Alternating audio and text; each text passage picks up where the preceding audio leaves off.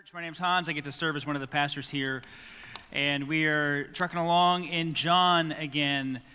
So, familiar passage probably for many when we think of Peter's denials, but I wonder how many times you might have been in a situation where you knew you needed to say something, you knew you should have said something, for example, and you just didn't. You said, I, I, know, I know what's true and I know what's right, but you, you didn't stand. You didn't stand up, you didn't stand out. Uh, you did not speak what was true. Maybe you hear a classmate mock somebody and you know you should address it, but you're afraid of addressing it. You don't know how others might view you. You're not really sure what that might do for your street cred. Someone close to you maybe reveals their feelings about another person, even another family member, lets you know how they've always felt about them. Well, I always knew that he wouldn't make anything of himself. I always knew that he really was a little off. I always knew she wasn't going to marry the right person. I could just tell. And you're shocked. Once you kind of see the depths of somebody's heart, you didn't know it was there, you're kind of shocked. You step back and you're so stunned, you're not even really sure how to respond. And then you often, if you're like me, you might talk yourself out of it. Well, they're older, they're this, they're that, I'm not really sure. Maybe while caring for your neighbor, you hear your neighbor's opinion of another neighbor, and you think, ah, I could probably speak into that with a level of truth, but you don't because you don't want to not be neighborly, because we talk ourselves into thinking being neighborly is not speaking truth, I guess. It only gets multiplied when the issues are closer to God's heart on the matter. It only gets multiplied when when we have those moments to step in and we don't. On the other side, people like to step into almost everything and step into many things that then get stuck on their shoes when they realize they've said too much. It's interesting that our text today focuses on both Peter and Jesus because Peter was often a guy that would get himself into trouble for what he did. He would always do, do the, do the, like he would just be a little, as we would say, a little extra Peter was just a little extra as that disciple. He was the extra disciple. He would always kind of push. He just chopped the dude's ear off. He was the one that was sure that Jesus wasn't going to uh, have to die. He, he was sure that he wasn't ever going to deny Jesus. Like there's just no doubt. So Peter, with a man of great confidence in his own ability, also seems to wilt. We're not familiar with that, are we? We don't know what that's like. We do often as Christians, have misplaced confidence in our ability to stand firm. And we think that we will. And we go, God, if you just give me one more chance to do that thing, I, I promise you, I'll do it. I promise you, I'll stand firm. I promise you, right, that I'll do that. And we don't. And what we get to go to this morning is just how our Savior does our Savior does. How does Jesus contrast with us? How does Jesus contrast with us when it comes to our ability to speak truly and accurately, even in the most difficult of moments? Truly and accurately, even in the most difficult of moments. If you're already there in your Bibles, John chapter 18, verses 12 through 27, we've heard it read. Uh, if you have a device, you can use that. But, you know, paper or screen, what you have, uh, let's go there. We're going to see. Uh, we'll call this a sandwich story. Mark, the Gospel of Mark does this, but a sandwich story essentially is like this. It's not something that you eat, but it has it, it does two things on on on both sides of it, and then one thing in the middle, right? Like a sandwich. And what we see in John's telling here is that Peter shows up at the beginning and at the end, and Jesus shows up in the middle. And as we as the scene moves, the spotlight moves from how Peter operates to how Jesus operates to how Peter operates, we get a, a clearer picture of how, again, different Jesus is. That's one of the things we will see throughout John chapter 18. is just the difference of Jesus. Last week we did it with the idea of let's just Let's just look at that and be in awe. Today we do it with the idea and how we speak of truth. And you may think that where we're headed is just like, oh, yeah, yeah, just make that promise to God that you'll stand firm when you need to. That's actually not where we're headed at all. Uh, we are going to see Peter's weaknesses for sure, but we see Jesus' strength. And that's actually what we need in these moments. So, how does Jesus contrast with us when it comes to our ability to speak truly and accurately, even in the hardest moments? John 18, 12 through 27. Really, there are two witnesses here. If you know John, John's a book about witnesses. He uses that word witness, bear witness, a lot. It shows up throughout the Gospel of John. And we have again this repetition of bearing witness, which just means to talk about what you've seen, talk about what is true. And so we have this opportunity for Peter to bear witness, and we have this opportunity for Jesus to bear witness. And both of them do it quite differently. We have Peter, the cowardly witness, and Jesus, the faithful witness. We're going to look at both of those as we go through. Okay, so we're actually going to kind of take this story. We're going to take the bread of the sandwich first and then look at the meat of the sandwich. Peter, the cowardly witness. We're going to start in John 18, 12 through 14. Okay? We see what's going on here. The band of soldiers and their captain, they, they arrest Jesus. Remember, he was in the garden of uh, the Gethsemane, or Mount of Olives. He just passed over the Mount Kidron. Now they're taking him. And they led him to Annas, who was the father in law of Caiaphas, who was the high priest that year. Now, we'll hear different high priest language. It seems like in this day and age, when you were the high priest, even though Rome would kind of give you a one year term as the high priest, you were kind of still called the high priest. It's the same reason that you would still call former presidents president. You would address them as president, right? They're still the high priest. And you'll recognize as we get into this, this kind of tension because you're like, well, wait, who was the high priest and what was going on and who was there? But Rome was in charge of Jerusalem. And Jerusalem was supposed to be bound by no other country, no other, like the, the nation of Israel, the capital of that nation, was supposed to be bound by no other country. But Rome, now there, with the Jewish people in subjugation and uh, to the will of Rome, Rome did not want anybody to take advantage of Rome. And so they would rotate the high priests. They wouldn't let anybody be a high priest for more than a year because they just kept moving the power from person to person. That's why when we go, hey, they were at the high priest's house, Annas the high priest.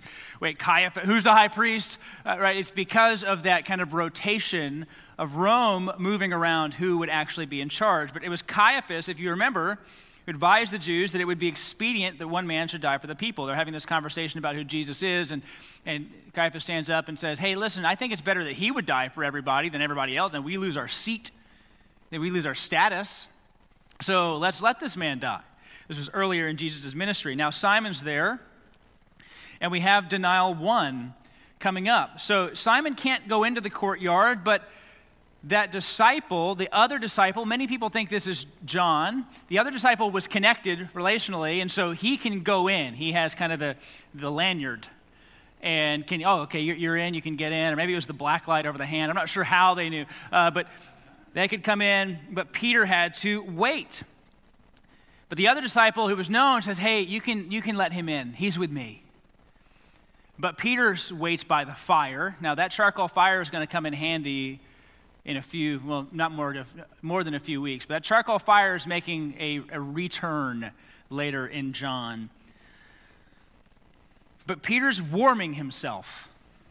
And I think John is, purposefully letting us know that Peter's more concerned in this moment about his own personal warmth and comfort than he is about what's going on with Jesus. It was cold, and so there was a fire, and he's warming himself by the fire. And the servant girl who was at the door, who let him in, just asked this question You also are not the, this one, one of this man's disciples, are you? And he said, I'm not. There it is. The moment to identify, and he goes, you know what's wrong, Pete? Cat got your tongue, can't talk, can't speak, don't know what's going on. Come on, man. If I were in your shoes, I definitely would have spoken up. I would have done it. So he's over by the fire warming himself. They let him in. You were there, weren't you? I wasn't there. That's denial one, just being asked of his association. And interestingly, now, now look at this too. This is, this is a servant girl she didn't have power, she didn't have authority. Uh, like in, in, this, in, this, in this moment, she's just really going, Hey, you too? Are you, are you a part of that? And he's like, No, no, no, no, no, no, no, no, no.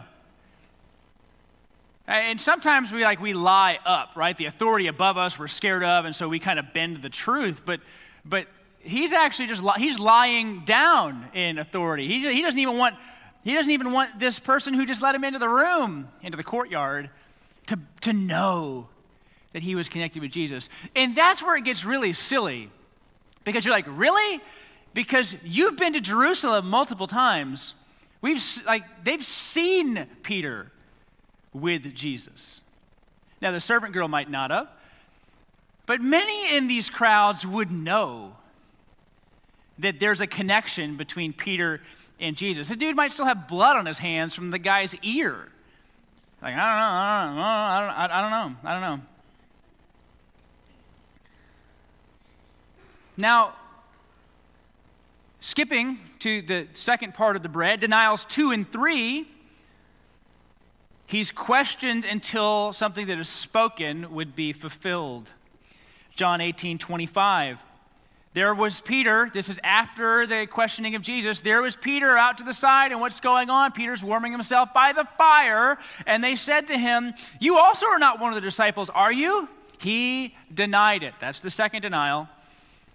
He said, I am not one of the servants of the high priest, a relative, it's, the heat is increasing, a relative of the man whose ear Peter had cut off, asked, Did I not see you in the garden with him? Peter again denied it, and at once the rooster crowed. So, so as the heat increases, right, the servant girl goes, I, I don't know who he is. And then another, uh, and then another person says, with the people who are surrounding himself, probably soldiers and others who are by the fire. Hey, wait, weren't you there? I wasn't there. And then the person's like, no, no, no, like, like you seriously, it's like my cousin. You chopped off my cousin's ear. I was in the crowd. I saw you do it. I don't know what you're talking about. And you know, you could just be like, no, no, seriously, like pick her, it didn't happen. Like, show me, show me that you were, you know, that I wasn't there. Prove to me that I was there. I don't know what Peter's trying to get away with. Because we know where this is, of course, headed. You're a good Bible people. You know where this is headed. But what we actually then see, even in this interaction, is what was spoken was already known by Jesus. It, it didn't catch Jesus by surprise. John chapter 13, 36, 37, 38. This is in the upper room. This is, this is just, you know, not that long before these events. John chapter 13, verse 36. Simon Peter says, Lord, where are you going? Jesus answered him, Where I am going, you cannot follow me now, but you will follow me afterward. Peter said to him, Lord, why can't I follow you now? I will lay down my life for you. Jesus answered, Will you lay down your life for me? Truly, truly, I say to you, the rooster will not crow till you have denied me three times. Till you have denied me three times. Peter, who just really the day prior is so confident in what he would be and how he would stand. And rather than be confident when the moment calls, what is he but cowardly? He's afraid to speak. He's afraid even to associate. Now, you can understand maybe the intensity of the moment where there's a mob, and that mob is there after Jesus, and they take Jesus. Jesus had just said, I'm the one you're looking for. Remember, this was last week. I'm the one you're looking for, so leave these men alone. They're not really that interested in putting Peter on trial, it doesn't seem. It's just more like, hey, you too, right? Like, you, were you there? You were there? No, you were, you were one of his followers. What was that like? I mean, I really, it really feels more inquisitive than we're going to come after you with lanterns and torches and weapons like we saw last week. It's that, that doesn't seem to be the interest. It's really just, wait a minute, didn't you know him? It's the same thing that happens when you realize, like, oh, wait, are you related to that guy or that girl? Are you, are, like, tell me what that's like. You went to that school, or you had that teacher, or you did this thing, or, or can you, do, do you know, like, what, what did you learn? What was that experience? It's kind of weird now that he's on, on trial, isn't it? And so it really just seems inquisitive. And even then, what does Peter do but just wilt? This isn't about us gaining a spine in this moment, it's about what Jesus does. If we think that Peter warming himself by the charcoal fire had the metaphorical fires hot with regard to the seriousness of the questions he's getting, we are wrong.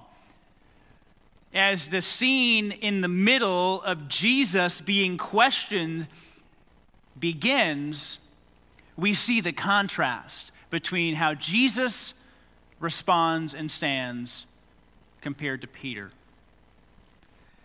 Verse 19 the high priest questioned Jesus about his disciples and his teaching.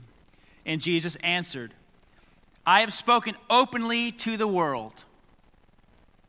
I have always taught in synagogues and in the temple where all the Jews come together. I've said nothing in secret. Why do you ask me? Ask those who have heard me what I said to them. They know what I said. So when asked, and they go, You tell us who you are, what does Jesus say? But you, you know. Everybody's heard it. I haven't hidden these things from you. I've been in synagogues, I've been in the temple celebrating, I have taught and I have instructed. It is not as if there's this like three year shadow mission going on. And then all of a sudden it's like, hey, I'm here, right? Like the night of the Passover, the day of the Passover. Now I'm here and it's all going to happen. No, throughout Jesus' ministry, he is making clear who he is, and that actually increases as we get closer and closer.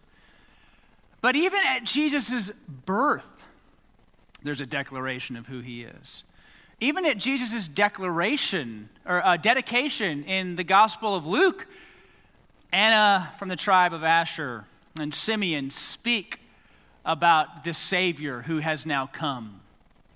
There are people throughout. John the Baptist at the beginning of his ministry, behold the Lamb of God who takes away the sins of the world. He has been identified. People have declared things about him. He has declared things about himself. Never once has he betrayed that identity. And so when they ask him who he is, and he says, Everybody knows. Ask anybody who's heard me teach. I have stayed consistent throughout.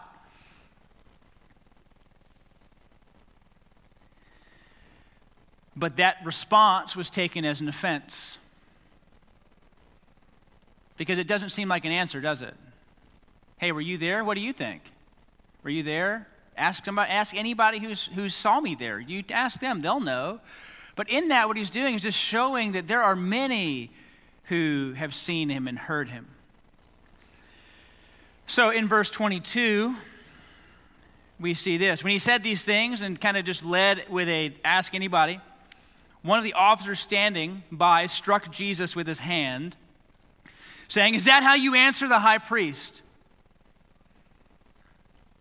Jesus answered him, If what I said is wrong, bear witness about the wrong. But if what I said is right, why do you strike me? And they sent him bound to Caiaphas, the high priest. We see Jesus as the faithful witness when, when questioned, he's clear on who he is. This will continue because we're going to go through multiple weeks of different people questioning Jesus and who are you and what have you done and are you the Son of God? And Pilate's like, look at what they say about you. Do you know the authority that I have? Do you know what I can accomplish? Do you know what I can do for you? Back and forth this conversation goes between Jewish leaders and Jesus or Roman leaders and Jesus, trying to discern who he is. And every time he is clear, he though doesn't boast. He's not screaming it, but he's clear in who he is. When questioned, he makes himself clear, and when beaten, he doesn't fall back. With threat of physical violence, he still says, after being struck in the face by an officer who's offended that he would answer the question the way that he did, Jesus says, If you find me to be in the wrong, bear witness about how I said something not true. But if, I am right? There's the but, like, I am in the right. If what I do is right, if what I said is right, why do you strike me? We'll see, and you can find, I, I, don't know how much, the stack of books and pages and articles that have existed about the trials of Jesus. Remember last week we spoke about how there's really, if you want to just summarize it, and I'm a big summarizer, there's the, the Roman trial and there's the religious trial. And both of these have specific purposes in what's going on in the ministry of Jesus. The Roman trial was needed because crucifixion was a Roman it was a Roman execution. It wasn't a Jewish execution, and a Jewish execution was usually stoning. And so the Jewish leadership needed to convince the Roman leadership that he did something wrong as a Roman leader. Like, like they needed to see him wrong there so that they would execute him because their execution wouldn't have suffered. And they also want to just look, look like they're in the right. Jesus will let them know that that's not the case. But that's really what happens. There's kind of this questioning back and forth in multiple trials. And they'll talk about the witnesses and how many witnesses do you need? Let nobody be brought without the witnesses of two. All of this is going on. And you can find many who have written on how Jesus' trials were kind of sham trials in the sense that they were just trying to prove a point to get to where they were headed. There was actually nobody who was bearing witness about anything, and that's why you see Peter or Jesus time and time again go, "If anybody has anything to say against me that I actually said, bring them up." But if nobody has anything to say, why are you doing what you're doing? Now, we know the answer to that on the back end, right? Here in 2023, we can kind of look back and go, oh, well, this is what was needed. We read about the suffering servant in Isaiah 53, and we recognize that, that all of this was a part of what was necessary for the, the punishment that was for our sins that the Son of God took for us. All of this was a part of it. But even in this kind of micro part of the greater story, we have Jesus standing firm, flanked on both sides in John's telling by Peter, who's like a noodle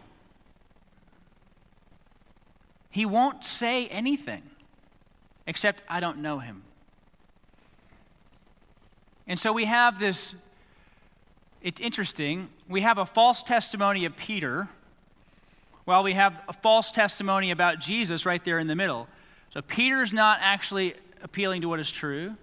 Jesus is appealing to what is true, but those who have him on trial are not. Now, why might this be? We go, oh, well, it's certainly because it's necessary. Because we have to, because we must. But here is what I think we can look at. And we're going to draw out these ideas a bit here. This is the way that I wrote it a few weeks back Jesus stands when we will not. Jesus stands when we cannot. Jesus stands when we should, but we don't.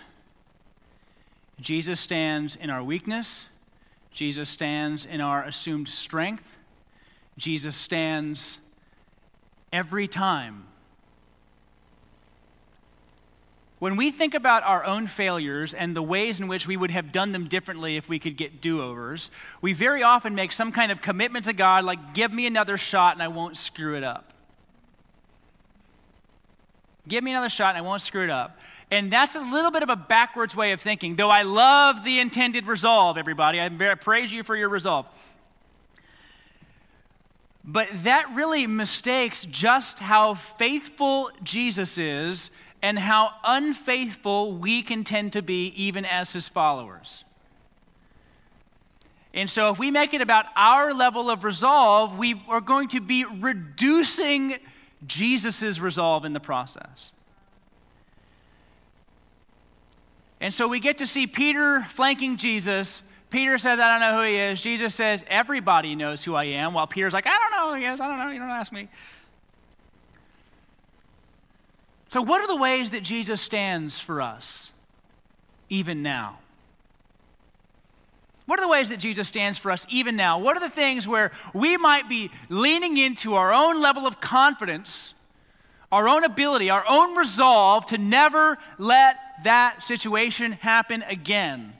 Whatever it might be. No, next time I'm going to stand. And I do hope you get better at it, but you'll never get Jesus at it. Okay? Like, so get better at it.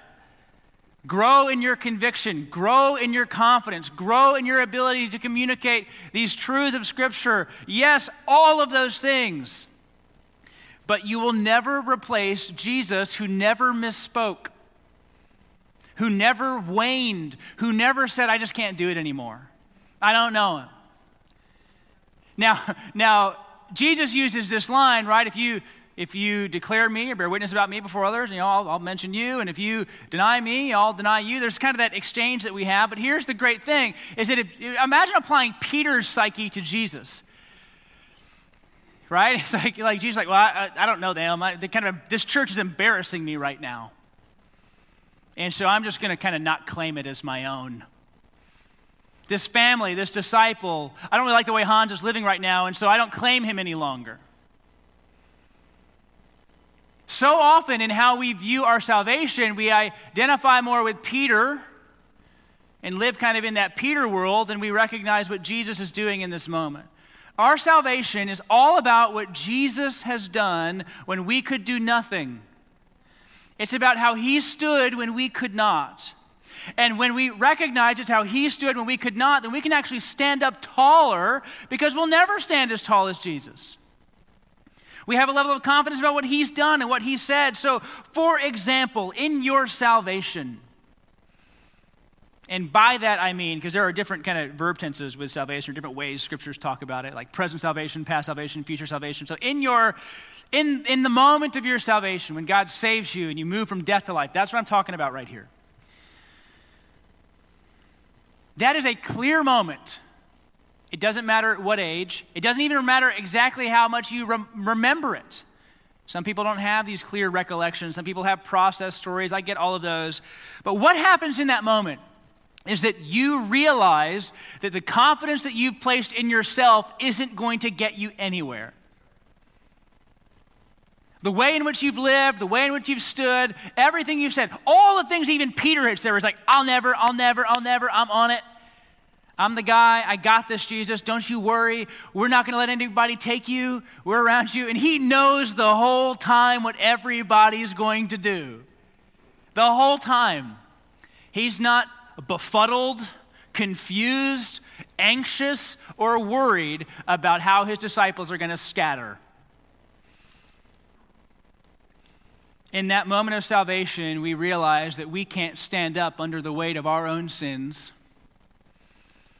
we can't unburden ourselves of those things. And so, what do we do? We turn and we let Jesus stand. And we say, It's not me, Lord, it's you. You stand. You stay there and you declare what is true. The work that you did is perfect and is sure, and I can trust it. If you're here this morning and you have never trusted in Jesus, that is the, I'll say best. I, I don't have the right adjective. Wish I did. I need a thesaurus. But that moment when you can just go, you know what? I was never going to get it done in the first place. It took me 45 years to figure it out. Jesus, you stand you stand. I don't. In our salvation, when we finally realize we can't save ourselves, we let Jesus stand.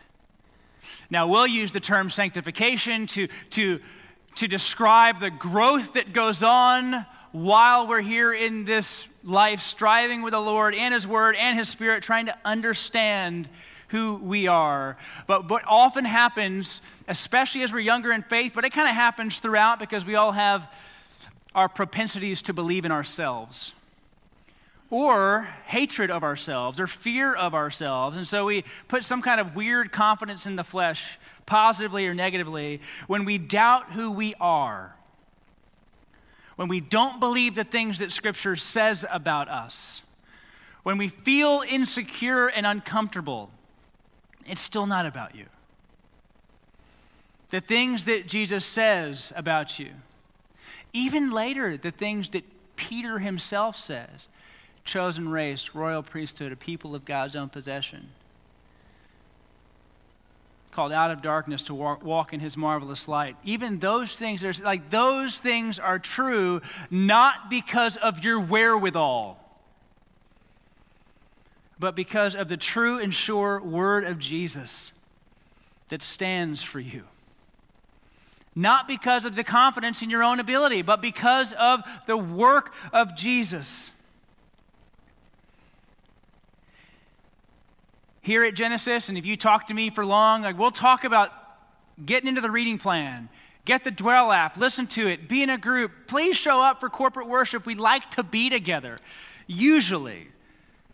We enjoy one another's presence, especially when there are donuts, right? Like, like that makes everything, like we like all those things, right? But like we can have, like we could be an 8 out of 10 or a 10 out of 10 or a 15 out of 10 thinking we're just killing it on like the spiritual disciplines front. We're doing great.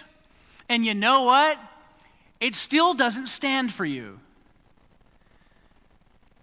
That work, when, when, when, Paul reminds us that righteousness is like filthy rags, that, like still it is the work of Jesus that stands. And that doesn't, when you hear that, it doesn't make me run and go hide from striving, from learning, from studying. For, it, doesn't, it doesn't have me run from any of those things.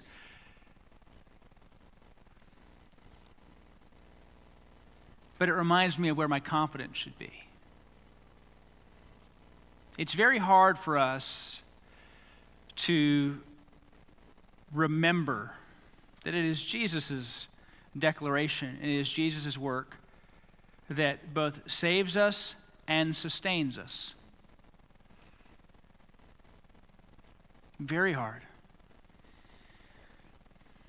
Let's go to the word witnessing. That is one that shows up throughout, both in Peter's failure to witness, his first denial in 18 or uh, in 15 there through 18. Jesus uses the word witness a lot. If you look at verse 23, if what I said is wrong, bear witness about the wrong, but if what I said is right, why do you strike me? He says in verse 20, I have spoken openly to the world. I have always taught in synagogues and in the temple where all the Jews come together. I've said nothing in secret. Ask those who have heard me what I have said to them. They know what I've said. Declaration, declaration, declaration, bearing witness, bearing witness, bearing witness. Evangelism is what? Bearing witness. Speaking of what has happened, speaking of what is true. And what do we see in Peter? But an inability to bear witness. But let's remember, Peter doesn't live here. He actually, Peter doesn't live, he doesn't go back to his failures. Peter fails later. Do you remember Paul having to rebuke him later in life? This is after the Spirit comes. This is after that powerful Pentecost speech. Like, this is after everything. And Paul has to go to Peter and be like, hey, you're confusing people about what Jesus has done. You're going back to works. He still gets rebuked later, which is just so Peter of him. But even in this, remember John, the book about bearing witness, the book about declaration. In our witnessing, in our evangelism, this month, we're trying to pray for people in our lives who don't know the Lord. And we ask that to continue as a fire for us as we go throughout the year, that we care a lot about people who don't know Jesus, people who are far from God, people who will not, in their own effort, in their own minds, or in their own hearts, turn to the Lord Jesus. We care so deeply about that, and we want to care more. We want to align our hearts with God's heart for this world. in our witnessing when we aren't sure how we will be received, what do we get to remember but how Jesus was received? How was he received? In everything and in every way, Jesus went first and went best. And so when we get all bound up or concerned about how we might be viewed, to talk to somebody about our Lord, when we're afraid that that might hurt our reputation, harm the way people think of us, make people laugh at us, you know what? That's what following Jesus is at times. People who are confused by you, laugh at you, mock you, think little of you, malign you, wish that you weren't in their lives.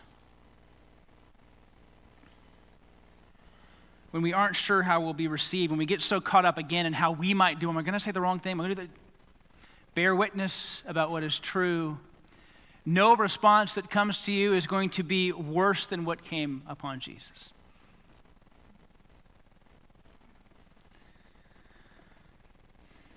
And this one, as we think of the ministry of, of, Peter in particular, and where this is headed in John 21 with the restoration of Peter. Because you got to think, I guess you don't have to, but I'm going to tell you. I think that Peter got stuck in those denials for a while. And you realize what you say, and then the rooster crows, and that, and like, and then you remember the words of Jesus, and everything starts to, all the, all the pins in the lock come together, and you see it. There's that part of you that goes, "Golly, am I good enough?" Is Jesus going to take me back? Was that one too many missteps? And was that one too many failures? Was that one too many times I didn't say what I was supposed to say? Where I let the joke go on, where I let that person get mocked, where I didn't say to my family member what I needed to say? Was, was that one too many times where I didn't stand for truth and instead I stood for myself? and I protected and I preserved because I was afraid of what happened. And we just go, How many of those do I have in my quiver before I'm out?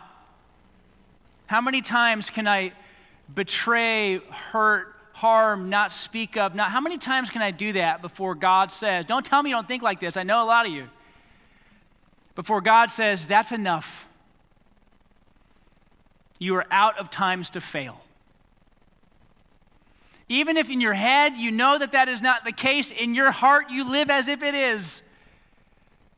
You go, I know he won't give up on me. I know he won't forsake me. I know he won't leave me. I know he won't harm me. But it feels like I should not do this anymore. It feels like I shouldn't be living like this. It feels like I should be bolder. I have met no Christian at any age in their life where they go, you know what? I really feel as if I have learned everything God had wanted me to learn up to this point in my Christian life. I've met nobody like that. I've certainly met nobody who goes, I think I've actually exceeded. If God wanted me to learn 100% of things up to this time in my life, I think I'm actually at 120%. I could not do things for the next portion of my life and still actually be okay and let it kind of get down to 90 and then I'll catch back up. Nobody does that. Every Christian I know goes, Man, there's so many things I don't know, so many things I feel like I should know by now. I wish I could still know that. I mean, what are we, we're still memorizing Genesis 12, 1 through 3, and we're going, like, I gotta, I feel like that one's pretty key. I feel like that one should be kind of stuck in my head by now, but it's not. A failure mentality in the Christian life is about what we bring. And what I mean by failure mentality is not that you, that you will fail, because you will, or that you won't fail, but when we live based on our failures, we're trusting in an odd way in our work and not in Christ's. When we live in the things that we didn't get right, or the times that we didn't stand up, or the times that we didn't speak what we should have spoken, then we live there. Now, because because John, or I'm sorry, Peter is a man that uh, he has a bit of a roller coaster story.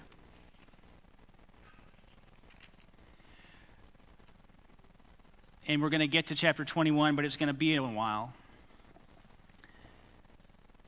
I want to remind us that Peter did make that switch again. The restoration that happened, the confidence that he had, the way that Jesus said, No, I need you, Peter. I'm going to use you, Peter. One of my favorite elder passages is not 1 Timothy 3. It is not Titus 1. The qualifications are fine, but everybody uses those qualifications for any role in ministry at any time and in any way. I like 1 Peter 5. 1 Peter 5 is one of my favorite elder qualification passages because Peter kind of is like, hey, I'm like you guys, we're in this together. And so I just want to read this as we finish.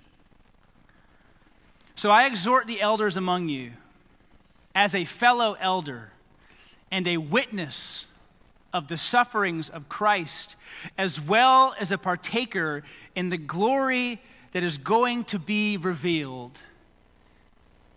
Shepherd the flock of God that is among you. But listen to how he explains who he is in verse 1 of 1 Peter 5 a fellow elder, a witness of the sufferings of Christ, and a partaker in the glory that is going to be revealed. The self flagellation of, but I, there was that time when I denied Jesus and I shouldn't have, and I did the wrong thing, or there was that time when I mistook the gospel witness and I led Jewish people to believe, I was in fear that following the law is really an okay thing. There was that time. He doesn't view himself by his failures. But that's so often how we live. We live based on the bread and not on the meat. As if that's where life is lived.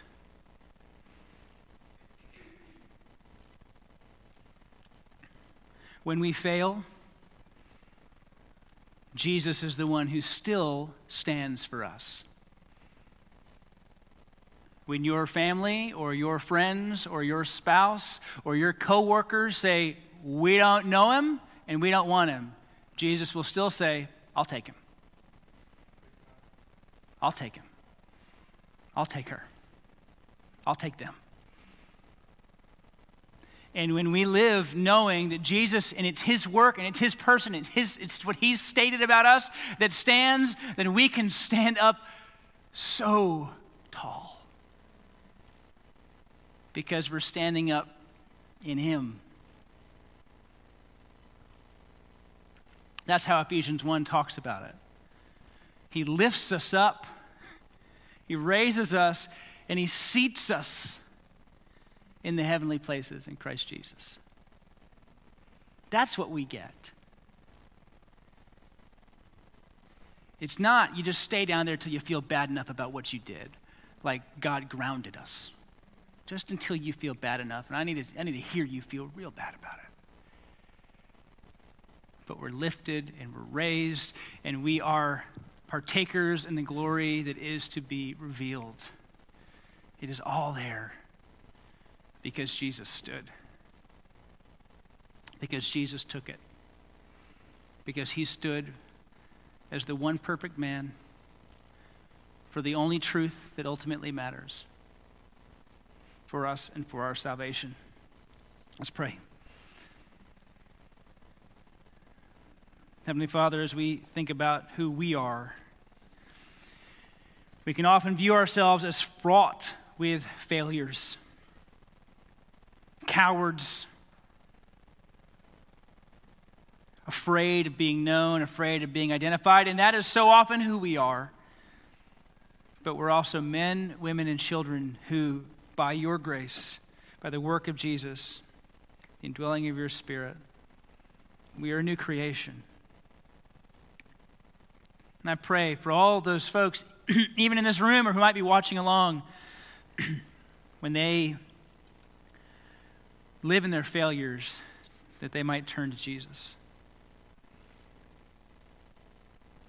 That, that, that his witness might stand. Grant us the grace this morning to realize that, to long for that, to love that, and to stand up under the glorious work of Christ. And we prayed in his name. Amen. There's no better response for God's people in a time like this when we want, we even still might want to go to our failures. We even still might want to go, yeah, but yeah, just this week. You don't know. We get to go to the table. When I say the table, I mean communion. We get to go to communion. This is something we at Genesis practice every week. If you're new to Genesis, every week, it is for anybody who has placed their faith in the Lord Jesus Christ, has been changed by his grace, even when you don't feel it. And we're given a moment every week here to receive these elements. They're stacked, so in just a moment you can come up and you can take the stack, hold on to them, and consider the work of Jesus. In just a moment, Johnny will come up and lead us through the taking of the elements together. But this is what we get to do. And there's a every sermon, every Sunday is different. But we get to remember in these moments that, that it's not our failures that we live in, but it's Jesus' work.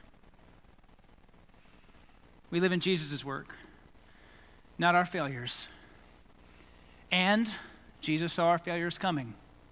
He wasn't surprised by them, shocked by them, stunned by them, or worried about them because he knew what he was here to do.